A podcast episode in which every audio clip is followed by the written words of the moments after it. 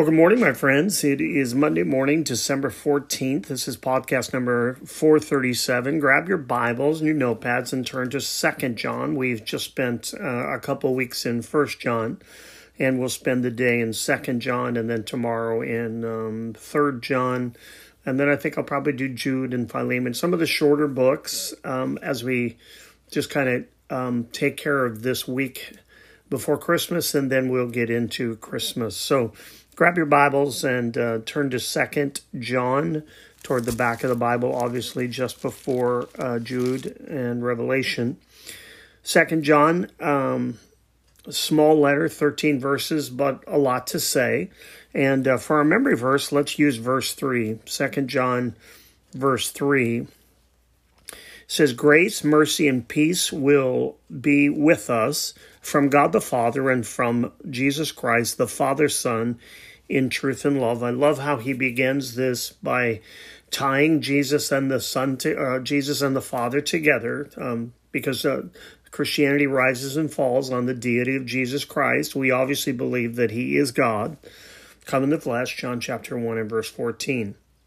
So let's go to the beginning, and this greeting is a little unusual because there are two schools of thought. Let's look at it. The elder to the elect lady and her children the elder to the elect lady and her children. So he's writing to either an individual and the people that are under her care in the church, or he's writing to a church. Uh, look at verse 13. He finishes, finishes the letter by saying, The children of your elect sister greet you. So it could very well be um, a greeting to the whole church or to the person who is in charge of this group of people and the people underneath her. Uh, then he goes says he goes on to say, "Whom I love in truth, and not only I, but also all who know the truth." And so, um, we need to understand what he's talking about when he says truth here. Let's go to John chapter eight. John chapter eight, same writer. This is the gospel. John chapter 8 and verse 31 and 32, verses 31 32. John 8, 31 and 32. So Jesus said to the Jews who had believed him, If you abide in my word, you are truly my disciples, and you will know the truth, and the truth will set you free. And so it's important that we understand the truth that he's talking about is the truth of the gospel. And he says, if you're going to be my disciple, you have to abide in this truth. Now go to John chapter 14 and verse 6. John chapter 14 and verse 6, Jesus teaching his disciples says, uh, I am the way, I am the truth, I am the life. No one comes to the Father except through me. No wiggle room there. If you want to get to the Father, if you want to have a relationship with God the Father, it's through his Son, Jesus Christ we cannot forfeit this. We cannot allow people to uh, to take this and to run with this and to say that um, um, this is um, just one way to heaven. Jesus is the only way to heaven. And we pray for those who do not have knowledge of that. And it's our job as the church to give them the knowledge of that and to correct error. Look at verse 3 Grace, mercy, and peace will be with us from God the Father and from Jesus Christ, the Father, Son, in truth and love. We need to understand something. God is not at war with sinners, they are at war with Him. God is not at war with sinners, they are at war with Him. We need to get that right. How do we know that? Let's look at Romans chapter 1. Romans chapter 1 in Romans chapter 1, we look at verse 18. Excuse me. Romans chapter 1, verse 18 says, For the wrath of God is revealed from heaven against all ungodliness and unrighteousness of men who by their unrighteousness suppress the truth. So it's their unrighteousness that suppresses the truth. And the word suppress here means that they hold back or disregard. For, verse 19, for what can be known about God is plain to them because God has shown it to them. There's general revelation. Psalm 19, the first few verses talk about how the heavens declare the glory of the Lord. So they're without an excuse because what would could be known about God, his invisible attributes, namely his eternal power and divine nature, are known because of his creation of nature. Uh, they've been clearly uh, uh, perceived, meaning they've been exposed, they've, they've seen it ever since the creation of the world and the things that he has made so that they're without an excuse. Who are? We are all without an excuse because of just of general revelation. Then God reveals himself through his word and God reveals himself through his son. But general revelation is enough to remove us uh, remove any excuses from us knowing God. Believing that this is all an accident is just is just ridiculous. Uh, verse 21 For although they knew God, they did not honor him as God or give thanks to him, but they became futile in their thinking, and their foolish minds were darkened. Claiming to be wise, they became as, fu- as fuel, uh, full. Excuse me. Now, turn to Romans chapter 5 and verse 1. Romans chapter 5 and verse 1. Romans 5 1 says, Therefore, since we have been justified by faith, we have peace with God through our Lord Jesus Christ. We've, uh, verse 2, through him we have obtained, also obtained access by faith into his grace, into which we stand and we rejoice in hope and the glory of God, of the glory of God.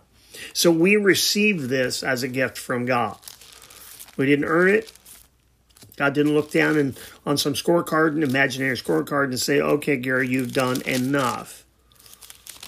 No, we received it by grace. Let's look at Ephesians chapter 2.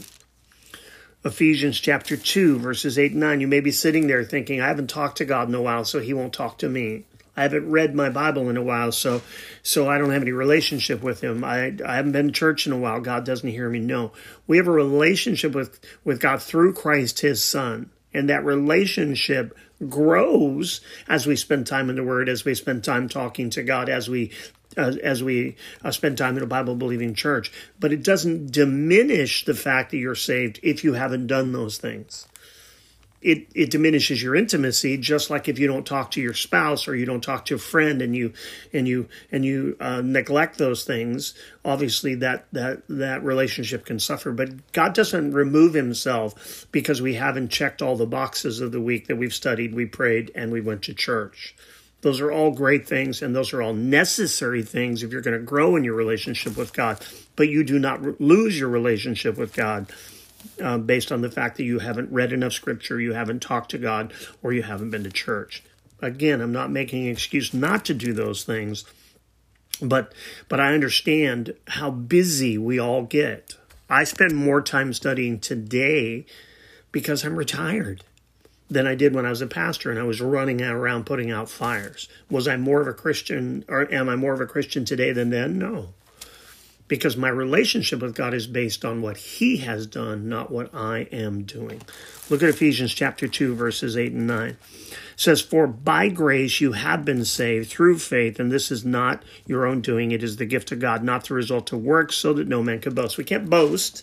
I can't say that I'm a better Christian than you because I study. No, you have the same access to God that I do, and your relationship with Him is based on what He has done. Um, it's not based on something else. By the way, speaking of what it's not based on, you're not saved because of the love of God. You're saved because He loved you so much that He gave you His Son, Jesus Christ, and through His mercy and through His grace and through His uh, even giving us a measure of faith, that's why we're saved. So people talk about the love of God. That's important. But the love of God caused him to give you the gift of God, which is Jesus Christ, his son, John 3 16. So we're saved by grace through faith in Jesus Christ, not by love. We need to understand that because uh, the world only wants to talk about love, love, love. Okay, verse 4 I rejoice greatly to find some of your children walking in the truth. This is beautiful because what John is saying is he's had a relationship with some of these people in this church. John would John oversaw the people that he's writing to. They were under his pastoral care and he has seen that now some of the children or some of the people that come under that leadership or the leadership of another that he oversees are walking in faith now. And this is beautiful because it reminds us of uh, um, of what God's promises are. Let's look at Psalm 33 and verse 11. Psalm 33 and verse 11. 33:11 says this. It says, "The Lord looks down from heaven. He see, excuse me, I'm looking at the wrong one. My eyes. The counsel of the Lord stands forever. The plans of His heart to all generations." And so uh, here John is saying, "I love to see that your children are walking in truth." your children, another generation, people that you're overseeing. Um, you've passed your faith on to them um, because they you've passed truth onto them and they've accepted Christ as their personal Savior and Lord. So he says, I'm excited to see this. This is joyous to me. Uh, there is nothing more joyous for a pastor than to see another generation come up that serves the Lord. Um, just as we were commanded by the Father, you're walking in truth. Verse 5. And now I ask you, dear lady, not lady, not as though I were writing to you a new commandment, but the one we have had from the beginning, that you love one another. And this is love, that we walk according to his commandments. This is the commandment, just as you have heard from the beginning, so that you should walk in it. As I mentioned in Romans chapter 8, or excuse me, John chapter 8, verse 31, you are my disciples if you keep my commandments. So we're walking in a right relationship with God. And as we saw in First John, three different times when John's talking about love, he's mentioning love here again. Now turn to John chapter 13. I wasn't going to go into Second John because it was such a small book, and Janie said there's a lot in there though. So I'm constantly being taught to and challenged even by uh, by others, which I love, and especially by my wife, who is just a um, a person of the word. And I love that and I appreciate that about her. John chapter 13, verse 34 and 35. John 13, 34 and 35, Jesus says, A new commandment I give you, that you love one another. Just as I have loved you, you are also to love one another. By this, all people will know that you are my disciples if you have love one for another. So we need to be in that loving relationship. We need to understand what it means to be loved. And he mentions here in multiple verses that we're filled with truth, right? Back in verse 2, he says that the truth abides in you. And what does that mean? Well, it means the truth of the gospel abides in us, but it also means that the Holy Spirit abides in us. Turn to First John, excuse me, First Corinthians chapter 6. First Corinthians chapter 6. We um, at salvation, the Holy Spirit takes up residence in us, so the Spirit of truth abides in us. Look at uh, 1 Corinthians 6 19. Or do you not know that your body is, is a temple of the Holy Spirit with, within you, whom you have from God? You are not your own, for you were bought with a price, so glorify God in your body. The Holy Spirit takes up residence in us, so the Spirit of truth lives within us. And that's what Jesus promised. Let's look at John chapter 14. John chapter 14, verses 16 and 17. Jesus says this. Let's do 15, 16, and 17. If you love me, you will keep my commandments, and I will ask the Father, and he will give you another helper to be with you forever, even the Spirit of truth whom the world cannot receive because it neither sees him nor knows him. You know him, for he dwells in you and will he dwells with you, and he and he will dwell in you. Uh, remember at uh, at Pentecost on in Acts chapter two, the Holy Spirit uh, came came from heaven and and rested upon them, ministered to them, and at salvation, the Holy Spirit dwells within us. Let's look at one more scripture in John sixteen, verse 13 about this indwelling. John 16, 13, Jesus teaching about the work of the Holy Spirit says, When the Spirit of truth comes, he will guide you into all truth, for he will not speak of his own authority, but whatever he hears, he will speak, and he will declare to you the things that are to come. The Holy Spirit dwells in us, gives us this ability uh, to know the truth, and speaks and leads us into all truth. Now, verse 7 uh, uh, verse 6 and this is love that we walk according to his commandments and we're back to first john uh, or second john chap, verse 6 and this is love that we walk according to his commandments. This is the commandment just as you have heard from the beginning so that you should walk in it. For many deceivers have gone out into the world those who do not confess the coming look at the deception those who do not confess the coming of jesus christ in the flesh. He's not a spirit not an emanation but he came in the flesh john 1.14 such a one is deceiver and the antichrist or as the spirit of the antichrist. They are not christian they do not confess that Jesus Christ came in the flesh. They do not confess that Jesus is is deity. He is God, and therefore they're um, dece- they're deceived and trying to deceive. Verse eight: Watch yourselves so that you may not lose what you have worked for, um, but but we win a full reward. What he's saying is finish well. You started well, now finish well and, and remain true to my commandments and to my word. Verse 9 Everyone who goes on ahead and does not abide in the teaching of Christ does not have God. Whoever abides in the teaching has both the Father and the Son. If you abide in me, you have both the Father and you have the Son. John 14, 6. He says, I'm the way, the truth, and the life. No man comes to the Father except by me. And what he's saying here too is that there are those who have gone out, gone on ahead, almost looking like, oh, well, we're just going to have a Christ, and then we're going to add these other things, or we're going to add this other teaching. They've gone gone on ahead rather than wait and rather than continue to learn. They felt like they were uh, uh, learned enough and they went on and, and left. And so they walked away from the pureness of the Word of God and they're kind of adding other things. How do we know that? Because we go to verse 10. If anyone comes to you and does not bring this teaching, do not receive him into your house or give him any greeting, for whoever greets him takes part in his wicked works. This sounds like where he's talking about not having fellowship with with people. No. In that time, in their culture, to receive one into your house um, eh, was like to say, I accept you. So what he's saying is, yes, believers should be hospitable. We should be kind to unbelievers, but not to false teachers. And the reason for this is one, you could potentially open up yourself or someone in your home to the deception of the false teachers. And also, if I was to receive a false teacher, that false teacher could go to someone else and say, You should receive me because Gary received me. Are you better than Gary? Are you smarter than Gary? Do you more? No, no. I have to be careful.